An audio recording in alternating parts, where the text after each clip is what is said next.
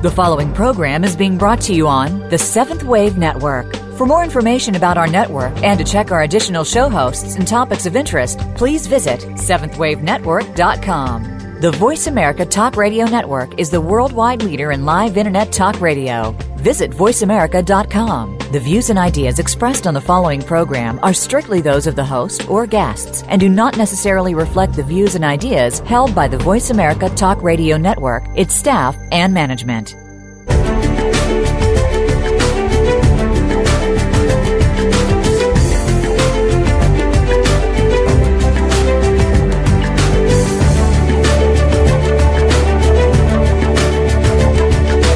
Welcome. You've entered the realm of 1111 Talk Radio. Your host is Simran Singh. It's time to discover your own language with the universe. Learn to empower yourself, broaden your mind, open your heart, and discover who you are. Now, here's your host, Simran Singh. Right now, the world seems like it's in utter chaos, and there's so much going on that we have to wonder, what can we possibly do? How can we possibly fix anything? A lot of that comes from reconnecting. A lot of that comes from allowing ourselves to be sacredly active in change and connecting to the information, the concepts, and the heart that is required to really reconnect our culture with nature.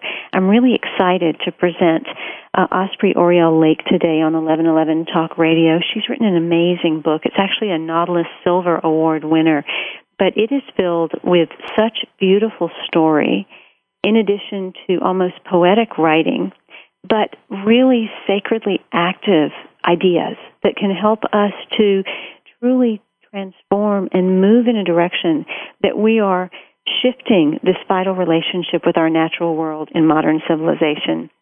Uprisings for the Earth, Reconnecting Culture with Nature is the title of the book, and it is a groundbreaking book from artist, author, advocate Osprey Orielle Lake, who explores how the beauty, vitality, and ecological systems of the natural world can guide and transform human perspective, particularly as we face current environmental crises. Without further ado, I'd like to welcome Osprey Orielle Lake to 1111 Talk Radio. Welcome, Osprey. Thank you so much. Thank you for having me on your show.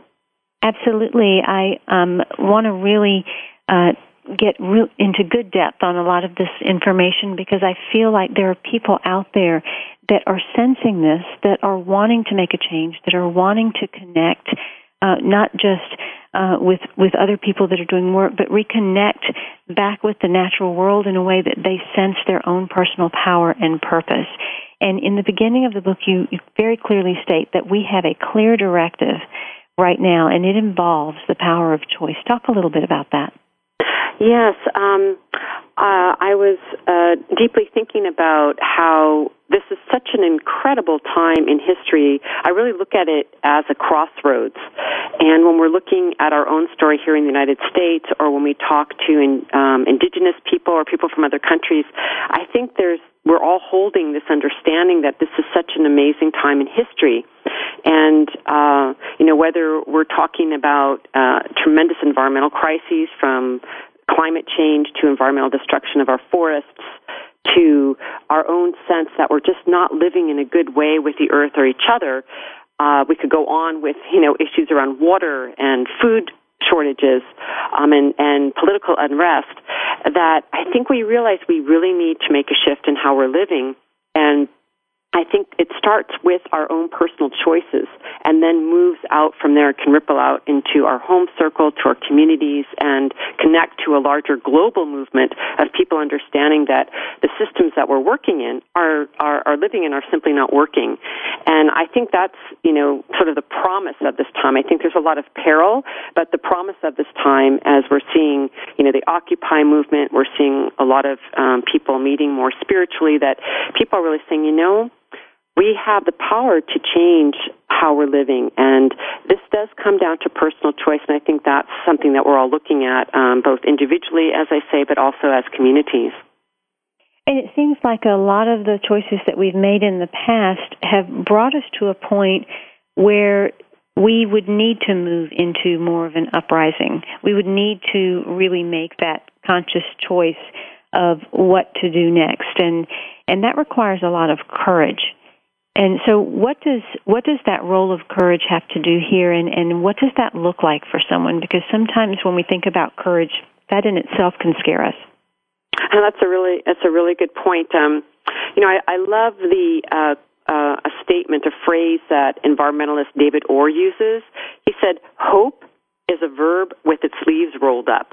Mm. And I think that's really lovely, and it's very appropriate right now, because I think action is one of the most powerful amplifiers of hope.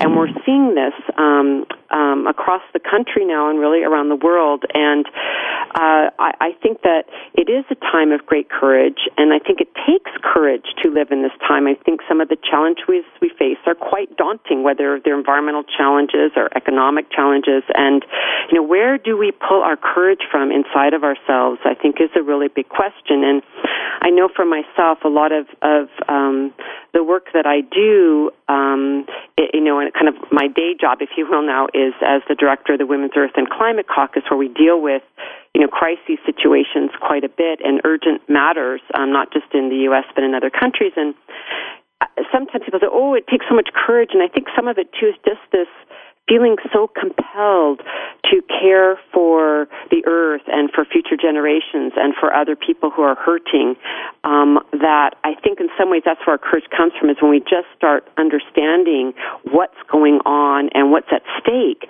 It really pulls us to do more than we think is possible. And then, of course, looking to other leaders who have done fabulous work, from Wangari Maathai in Africa or Vandana Shiva in India, and some of these leaders that I really look up to and say, wow, they've really had a lot of courage in their life, and that really lends a lot of courage to me and can lend a lot of courage to many of us to say, this is a time when we all need to roll up our sleeves and get involved. And I think that also then lends itself to giving us more and more courage as we say, wow, as I'm doing things, I'm feeling better, I'm feeling like I'm participating in making change, and it encourages all of us to do more. And I think that's part of it, too, is getting involved. Well, and you talk about feeling better and participating, and I think ultimately that's what each one of us are looking for, is to make meaning of why we're here and to have that sense of meaning in the way we approach things, to get to such a conscious place that we're connected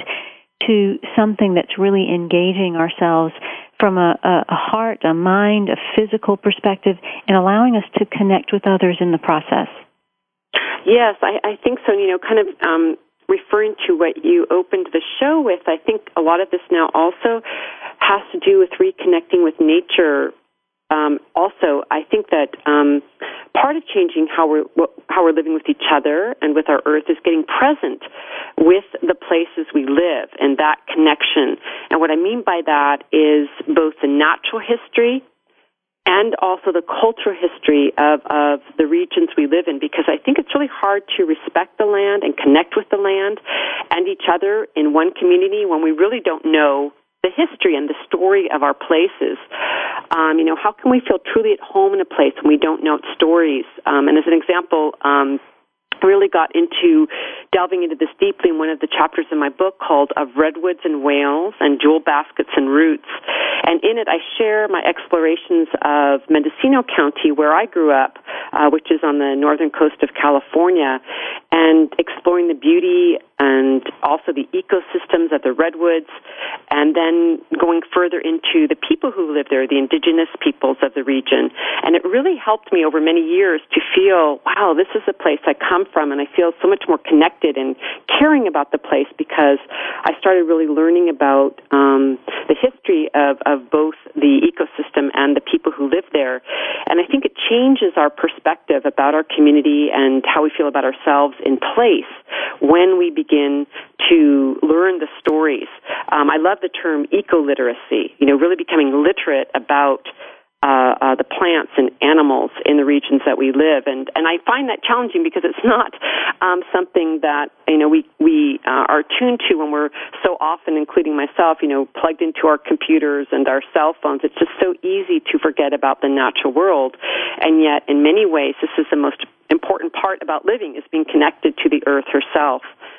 So I'm really exploring how we can revitalize a deeper relationship with our living Earth, especially now with over half of the world's population living in urban environments. You know, most people are really disconnected from the Earth, so we actually have to put out some effort to do it. You bring up a lot of points that I want to go a little more deeply into, and I know we just have a minute or so before the break. So I want to first get into a little bit of taking the time to become attuned to that living landscape. You talk about that. I loved the wording of that, to attune to that living landscape. And in order to do that, what has to happen?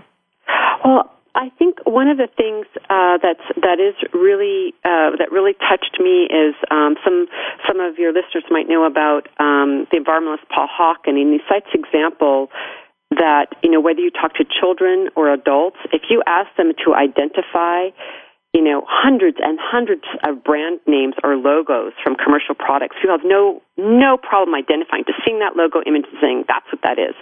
But if you ask them to walk right outside the front door of their own home and ask them to identify just 10 plant species, most people don't know the names of those plant species. And that, I think, is some indicator, obviously, of what needs to change. But what's exciting is it's something we can do something about. You know, just literally going outside our own front door and learning the tree that's in our front yard, or if there's a bird singing right outside our window in the morning, what kind of bird is that? Finding out its habitat, its name. And, you know, I think we can also, you know, break this down a little bit to pieces we can actually do something about. And I think one thing we can do is just simply that, learning the plant and animals right in our neighborhood, even if we're in a city, that can begin to create a really living relationship with the land. I think that can be very exciting, not just for children, but for adults as well.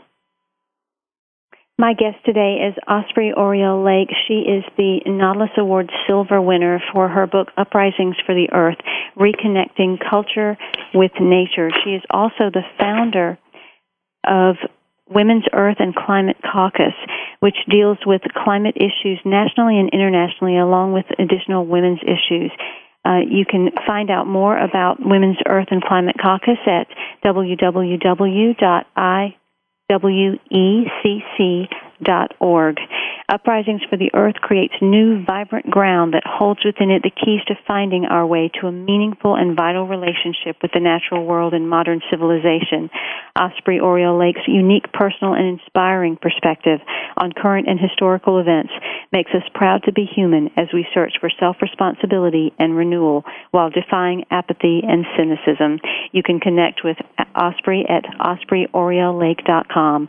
ospreyorellelake.com. We'll be right back with Osprey Orielle Lake and Uprisings for the Earth.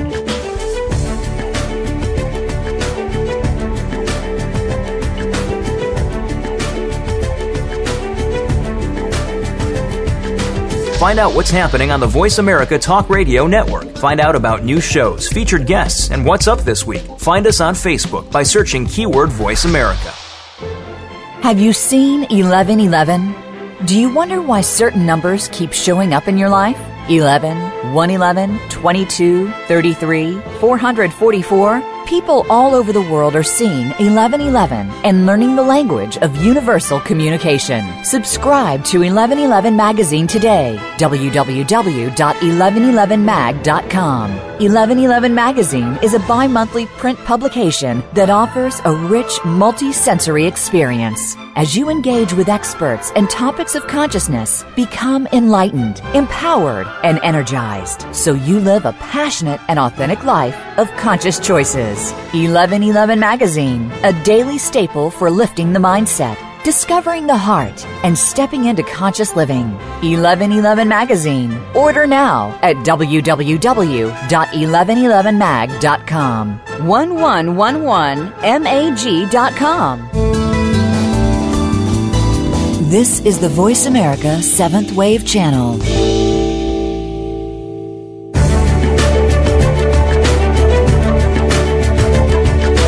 You are listening to 1111 Talk Radio. If you'd like to join today's discussion, please call in toll-free at 1-866-472-5795. Again, 1-866-472-5795. You may also send an email to info@believesc.com. Now back to 1111 Talk Radio with Simran Singh. My guest today is Osprey Orielle Lake. She is the author of Uprisings for the Earth. It is a wonderful book that really helps you to understand that we have to reconnect to the nature sitting just outside our doorstep and beyond. Whether we seek to renew our inner world or search for solutions to meet our human needs in the outer world, the potential for living in a state of natural good conduct with the earth is greatly magnified through contemplative listening and thoughtful encounters with nature. Osprey Orielle Lake calls this special presence with the natural world listening to the big quiet. Welcome back, Osprey. I want to go into some of the stuff that you talked about in the last segment. And before we go more into that, talk about the big quiet. Yes, I think that many of us have a sense that we need to take more time listening to the natural world. Everyone I've talked to, and I've taught many classes and I've lectured in many countries in the world, we all share this deep feeling of well-being when we're walking along the ocean or taking a hike in the forest or just sitting in our gardens. And even when we're in the city, if we just take a moment to be quiet within and listen to the deeper quiet of the earth, any way that we can find this time, I think it really brings us into a different alignment with ourselves and the long, long-standing history we have as a species on earth. And when we don't tune into that sense of being with nature, which in this way I'm calling the big quiet, that big feeling of the awesome fact of life and the fact that we're part of this amazing exploration of a living planet that is in this much larger solar system in a huge, vast universe. When we lose touch with that, I think we're very diminished and we feel not well and not connected to something that is so magnificent called life. And we can get so caught up in our small details of our lives and the woes of every day that we really can lose our sense of well-being. And I think this big quiet can not only serve us in the sense of how we feel about ourselves on a daily basis and our own well-being, but also helps us understand our responsibilities at this time to care for an earth that's really in peril, given how we have been living and how we could change our consumption habits, how we can be changing our lifestyles to be really living in balance with nature, which we are not right now. And I think it's very hard to understand that shift we need to make until we ourselves are really connected from a deep place in our heart, our spirit, our mind, our emotions, to the land herself and really listening at a deep level. So all of those things are really encompassed in the big quiet. Now, in the last segment, you talked a lot about stories and different symbolism, and I know that in many cultures, oftentimes the wisdom really only gets passed down through those types of things.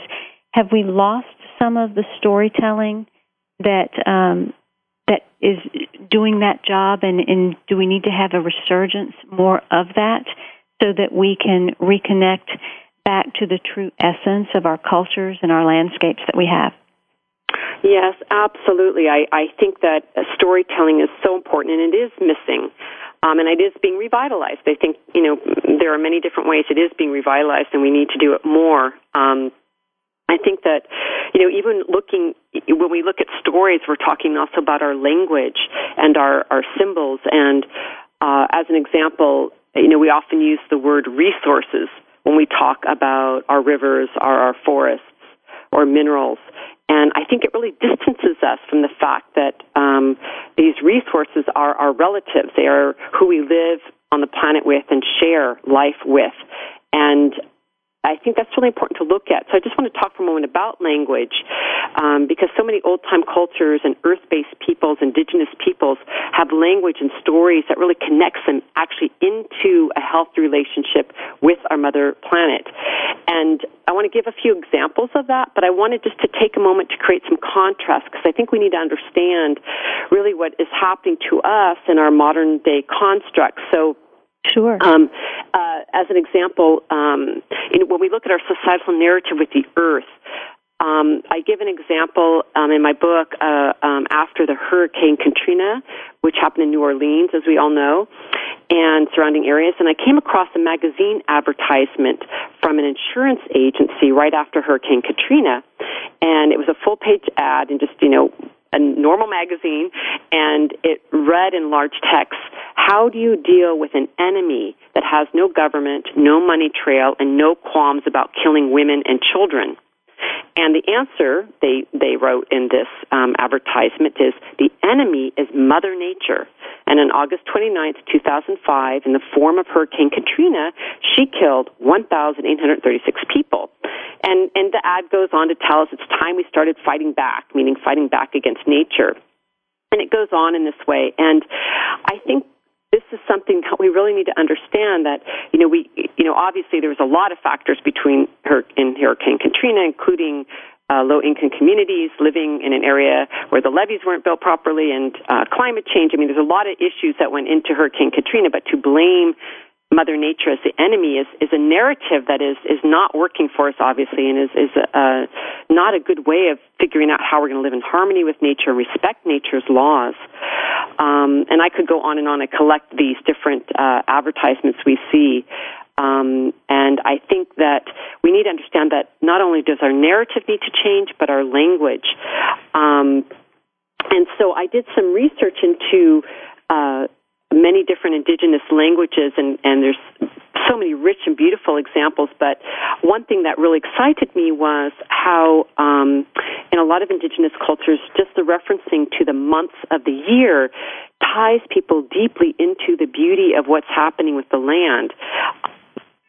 For example, I was looking at Czech names when I was spending time in Europe, and I found in the Old Czech language that, as an example, when you talk about January, their term is Leden, which means ice. And in February, Unar, is hibernation time. In March, their term is Bretzen, which is the birch trees having sap. In April is the oak time, they call Duben. And then in May is Kvetten, which is the blossoming time or the flowering time. And June is Serven, which is red. And July is Sevenech, which is redder or ripening. And I could go on, but you can hear actually the seasons changing, and it goes into then the time of the harvest and the leaves falling in the autumn. So the actual names of the seasons connect people into the rhythms of nature herself. And I get a lot from that, Osprey, too, that we're really... If we use language, if we don't use language just as a means of getting a point across or stating something, but we really start to regard language as art, as part of the way that we paint the story. And you even talk about in the book how we need a new kind of aesthetic for deeper inspiration and cultural renewal, one that can keep us steady and strong through the bottleneck. And I think that includes language and symbols and art and stories and all of those different things, so that we really make this passageway that defines things in a different way and allows our current environmental and society challenges to really evolve from where they are. Absolutely. Because we're looking at, how do we create communities and cities and stories and a narrative that connects us to nature again, and to the natural laws, and to living in a balanced way with the earth. And we are going through some harsh times. I think we're going to see more extreme weather events. I think we're going to see some severity in water shortages as a result of climate change and droughts. I know in a lot of places where our organization is working, we're seeing the extreme of too much water or too little of it. We're seeing, huge flooding and then huge droughts. So we are going through a very severe time, and we have, work we need to do on the ground. I think it's very important that we do work on the ground, but at the same time, we're going to need to have stories and language that strengthens us from the inside to carry us through that time. And I'll just share one example of an art project that I am proposing right now. I'm working in my local community to see if we can actually get this project started. I've been working on it for a while. Mm-hmm. And it's really about connecting the local community to our local watershed. Because I think a lot of times we don't know, you know, where our water comes from, where our energy comes from. And we'll be much better able to care for our water and, you know, how we can get local solar energy and so forth like that when we actually learn where our energy and water and our food comes from, our local food shed as well. So this one water project I'm working on, I went up into our local watershed here in Marin County, which is the Mount Tamalpais watershed, and I collected a water sample. And then I worked with a water scientist to actually grow a water crystal from this specific region. And it's turned into a beautiful, beautiful, what would look like a snowflake in essence, and took a photograph of that and then eventually rendered that into a very large drawing, exactly replicating that water crystal. And the idea is to have a very large water fountain from that design. So I would take that water crystal and cut it out of a very large sheet of stainless steel, high polish it so it's a reflective surface like water, and this water fountain then shows you what a crystallized form is of the water that you're drinking every day, bringing into your home. You turn on your faucet, and you can actually have an image of the water that you're drinking. And the whole idea of the fountain to have in the center of a town is to connect people to the local watershed and have placards with stories about the watershed where people can see that and connect to the water that they're drinking. And in that sense, hopefully care for our watersheds more, water conservation, educate people about who the water keepers are of their area, which organizations are making sure the water's cared for. So I think we can use art and story in a lot of ways to change our relationship to the earth and also change our responsibility to our local regions and how we can care for them. I think that's a beautiful idea. It sounds like a way to really integrate a lot of aspects of our life so that they come together, but then they are also supporting some of the issues that we have at hand. Osprey Orielle Lake believes that we have people who are involved in their restorative work primarily engaging in two different pathways as a response to global crisis. The first pathway focuses on the immediate and urgent need to stop the destruction of planet and the imperative to help those most in need. Equally important is the second pathway, which involves nothing short of profound individual and societal transformation of consciousness, a new dream for the modern world. My guest today is Osprey Orielle Lake. She is the Nautilus Award-winning author of Uprisings for the Earth, Reconnecting Culture with Nature. You can find out more about her at ospreyorellelake.com, or she is also the founder and president of Women's Earth and Climate Caucus, which deals with climate issues and nationally and internationally, along with women's issues. And you can find out more about that at iwecc.org. We'll be right back with Osprey Orielle Lake.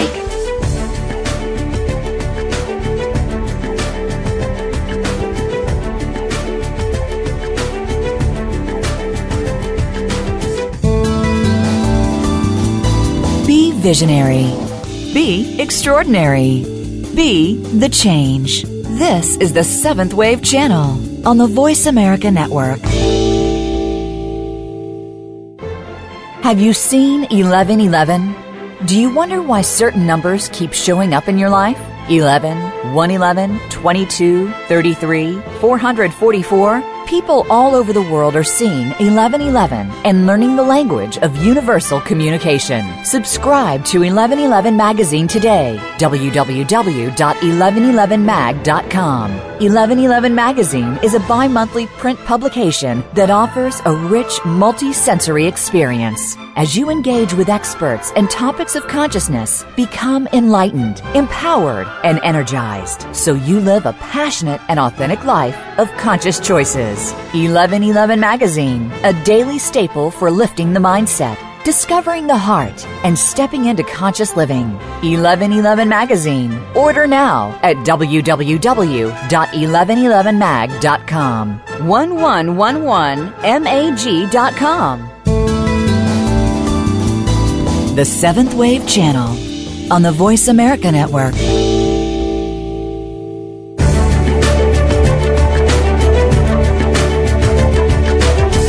listening to 1111 Talk Radio. If you'd like to join today's discussion, please call in toll-free at 1-866-472-5795. Again, 1-866-472-5795. You may also send an email to info@believesc.com.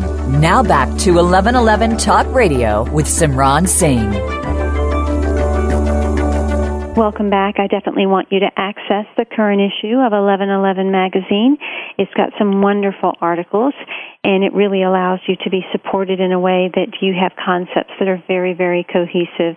Currently, there are some amazing articles with Maureen Moss, Alea Deo, and Nick Ortner, and very soon the next issue will be released, and it is featuring Gary Zukoff along with many others, and it is on stretching out of our skins. A really, really powerful issue, especially if you're feeling the tightness around your body, feeling a sense that something inside of you is bigger than the form that holds you and asking you to be more.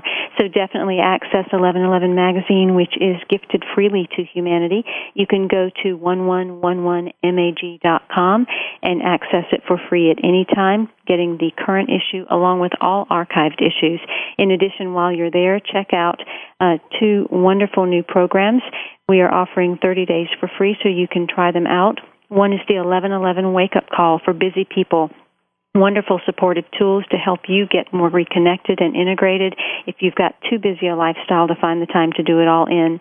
The second one is 1111 Matrix Coaching, a powerfully integrative coaching module system that truly shifts people that want to move and journey quickly to reach their highest and fullest potential.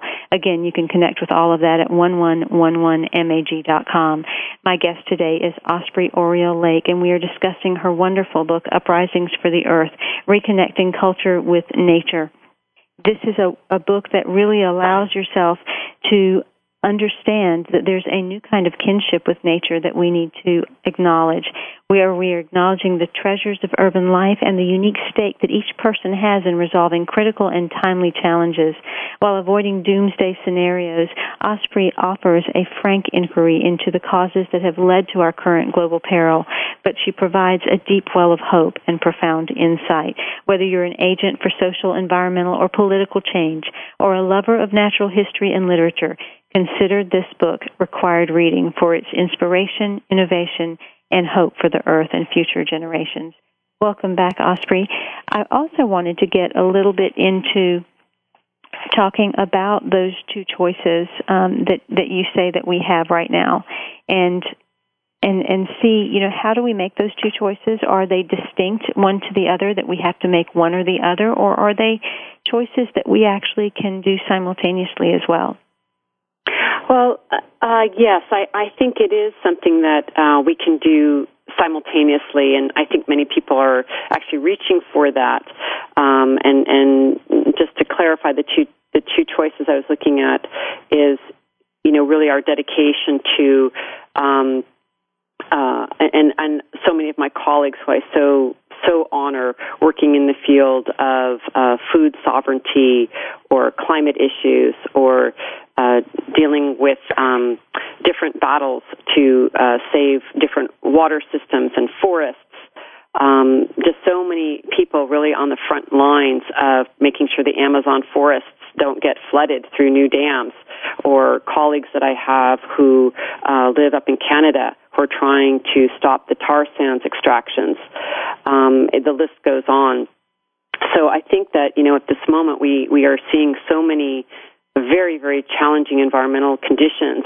We're really diminishing the ecosystems, the life systems of our Earth, and it really requires that frontline action, whether that's, you know, political or advocacy work in different arenas.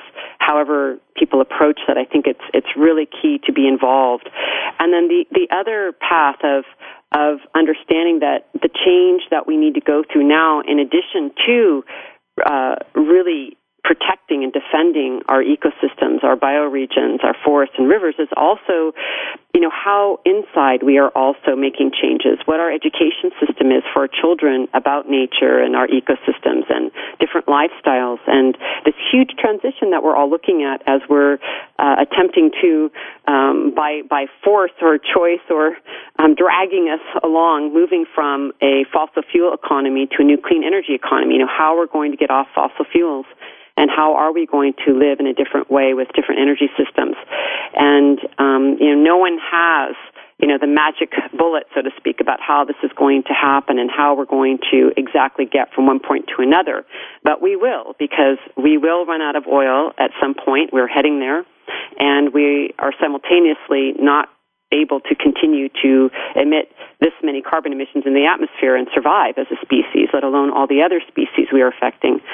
So I think these things really are going on at the same time, which is, I really hope people will understand that, especially here in the United States, we really need to step up our efforts to be involved in efforts to protect our environment while simultaneously caring for ourselves and how we are educating ourselves in a different way. And as we're talking about, changing our cultural narrative, changing our language, changing our education systems, having a home garden. I think these are very wide spectrums, and that we need to be engaged in them all.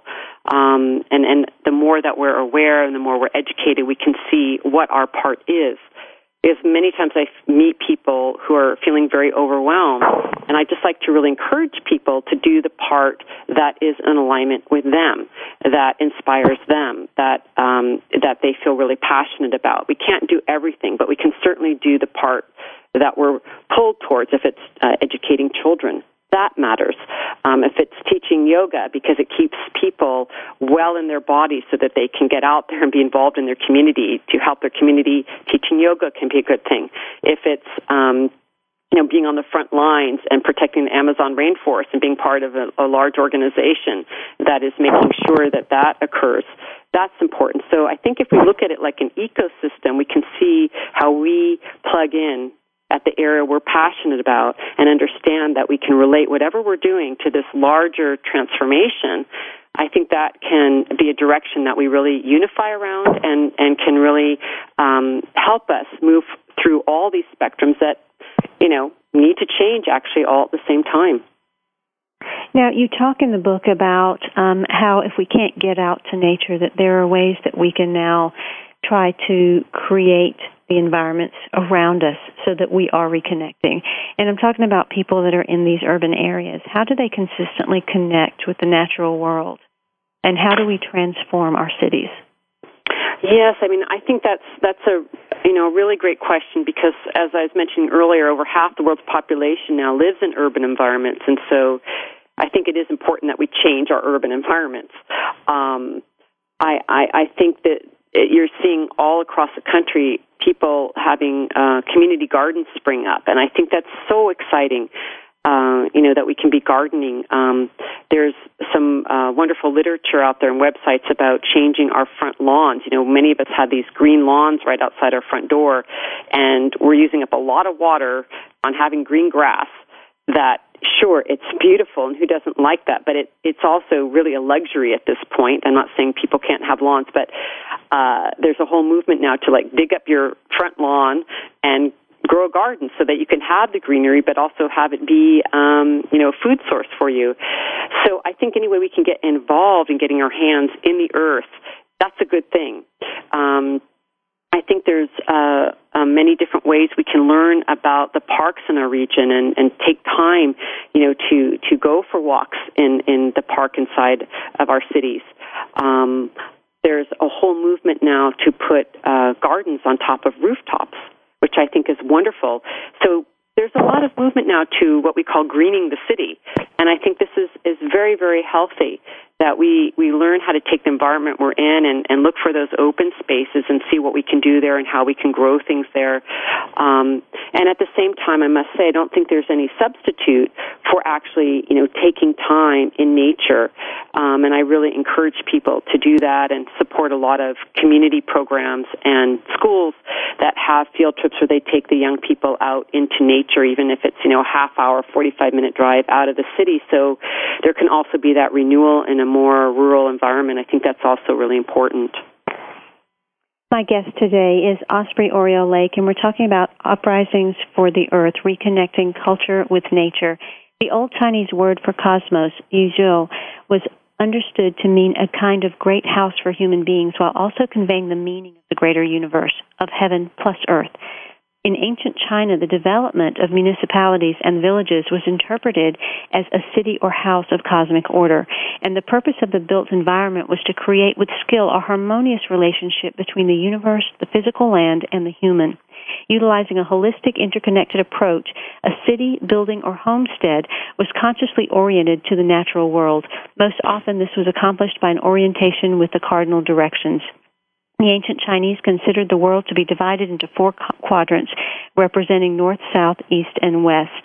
And this is part of what's written in Uprisings for the Earth. It's filled with a lot of amazing information, and also some practical tools and ideas of how you can participate in your own reconnection with culture and nature.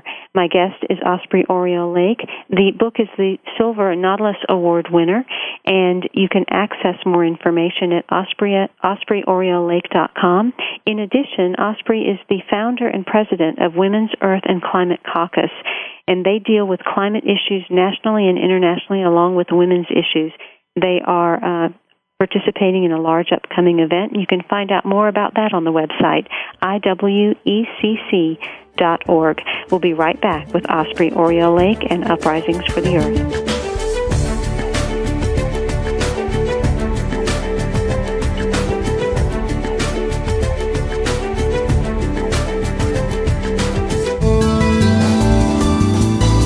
The Voice America Seventh Wave Channel. Seek greater awareness. Have you seen 1111? Do you wonder why certain numbers keep showing up in your life? 11, 111, 22, 33, 444. People all over the world are seeing 1111 and learning the language of universal communication. Subscribe to 1111 Magazine today. www.1111mag.com. 1111 Magazine is a bi-monthly print publication that offers a rich, multi-sensory experience. As you engage with experts and topics of consciousness, become enlightened, empowered, and energized, so you live a passionate and authentic life of conscious choices. 1111 Magazine, a daily staple for lifting the mindset, discovering the heart, and stepping into conscious living. 1111 Magazine. Order now at www.1111mag.com. 1111mag.com. This is the Seventh Wave Channel on the Voice America Network.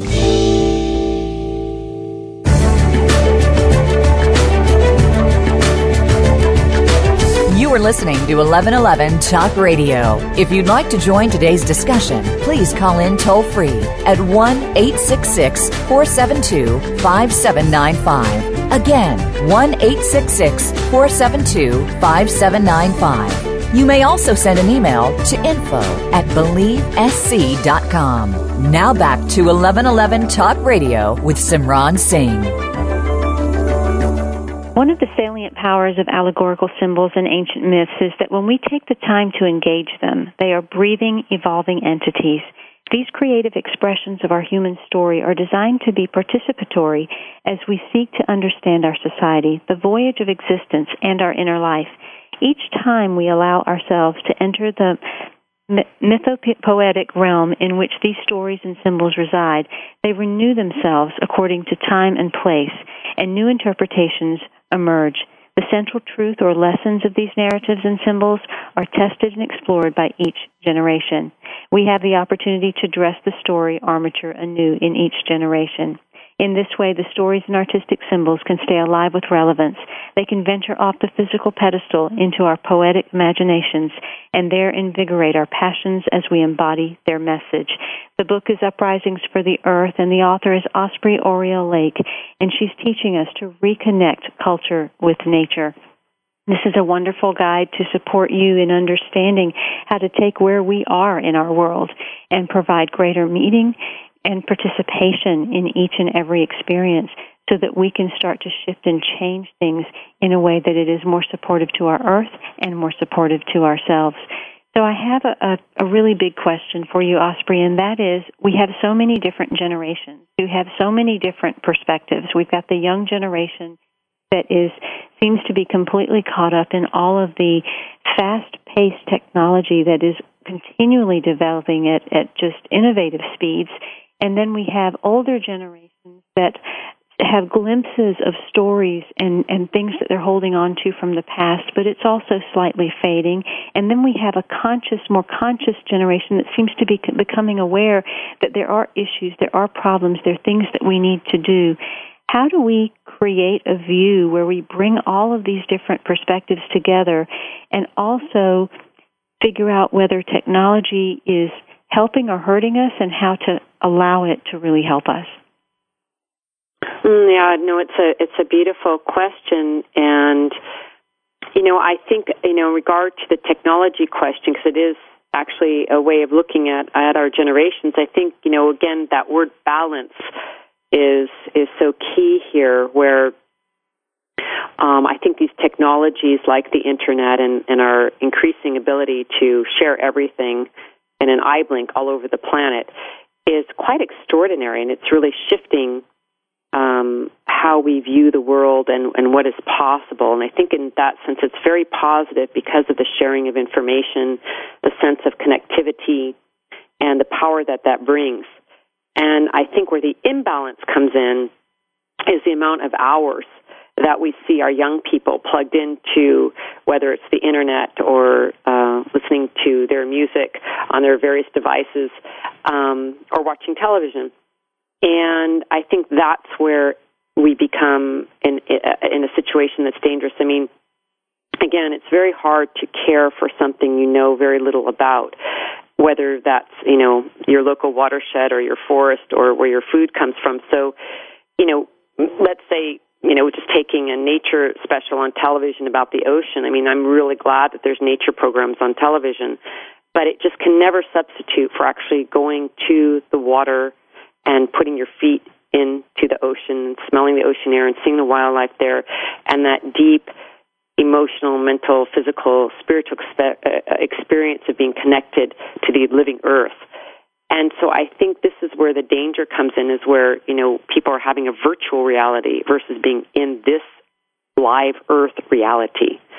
Mm-hmm. And so that's where my caution and red flags comes up, is the lack of balance.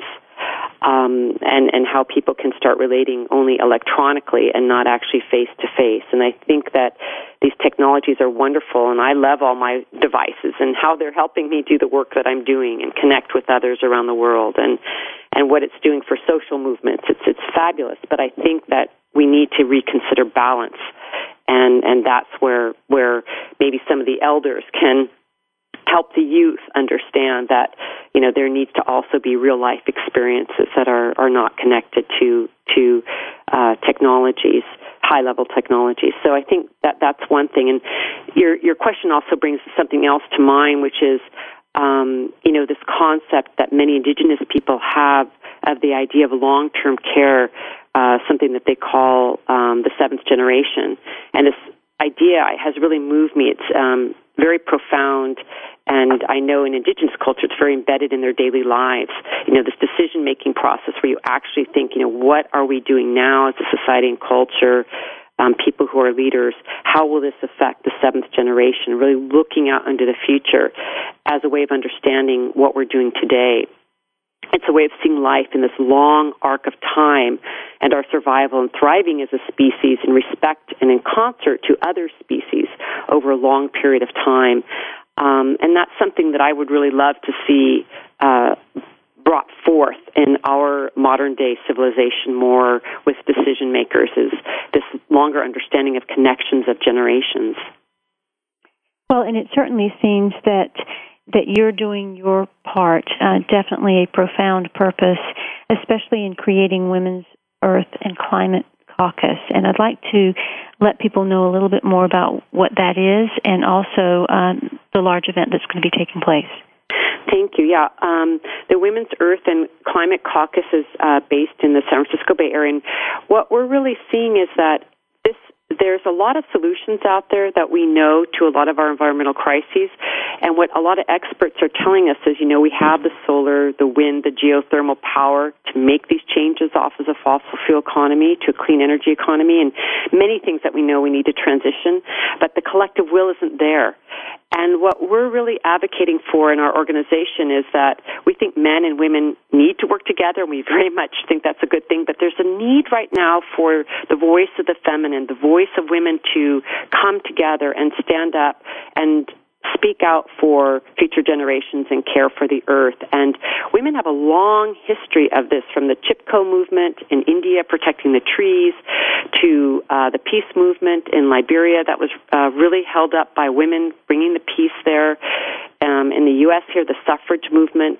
When we look at what really stopped nuclear testing in the United States, it was women's groups. So we're really feeling in our organization that it's so important now to bring the collective voice of women together around especially the climate issue, and that's something we're very involved in, and also supporting women in other countries, because we're finding statistically that women are really on the front lines of climate change, being the ones most negatively impacted by these environmental conditions. And so we really feel that it's important to support women in other countries as well.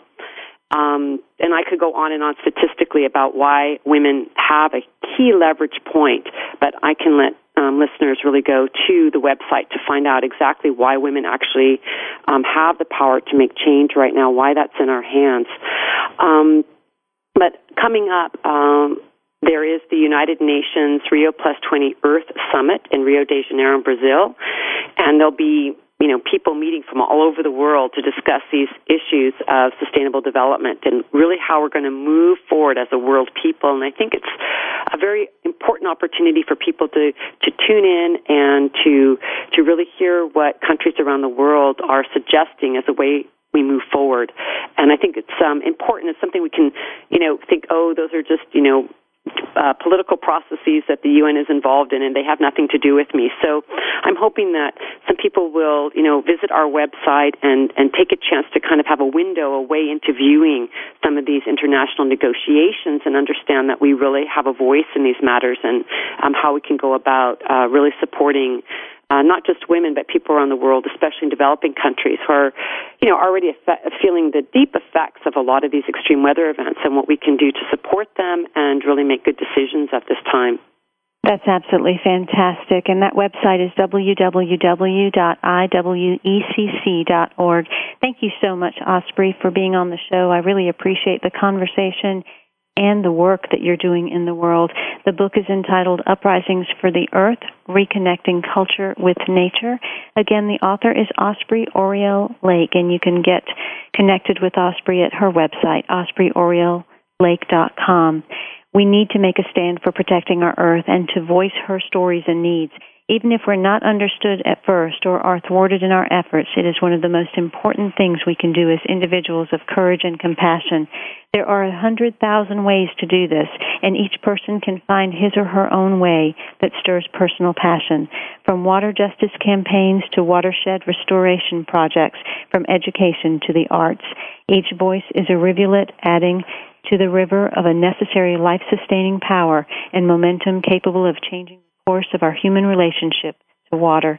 These are words written by Osprey in her book, Uprisings for the Earth, Reconnecting Culture with Nature. Next week, we have Kayla Ambrose, and we're going to be talking about the aura and how to understand the various energy bodies of our system. So I look forward to you joining me. Access the free 1111 magazine anytime. Go back and listen to all archived issues of 1111 Talk Radio available for you. And if you'd like to have the additional coaching for free, go to 1111mag.com. Until next week, I'm Simran Singh. Be well. Thank you for stepping into the doorway of conscious choice with 1111 Talk Radio. Please join host Simran Singh again next Thursday at 4 p.m. Pacific Time, 7 p.m. Eastern Time for another enlightening edition here on the Seventh Wave Network. Remember, shift happens.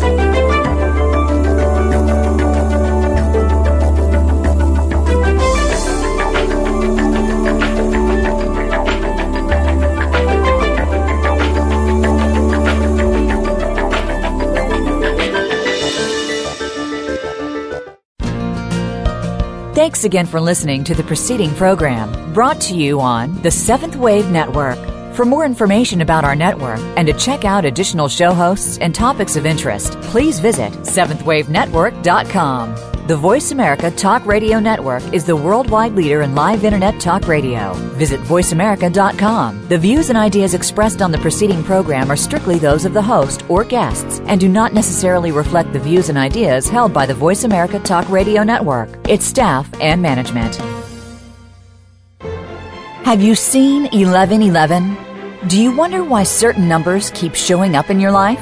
11, 111, 22, 33, 444. People all over the world are seeing 1111 and learning the language of universal communication. Subscribe to 1111 Magazine today. www.1111mag.com. 1111 Magazine is a bi-monthly print publication that offers a rich, multi-sensory experience. As you engage with experts and topics of consciousness, become enlightened, empowered, and energized, so you live a passionate and authentic life of conscious choices.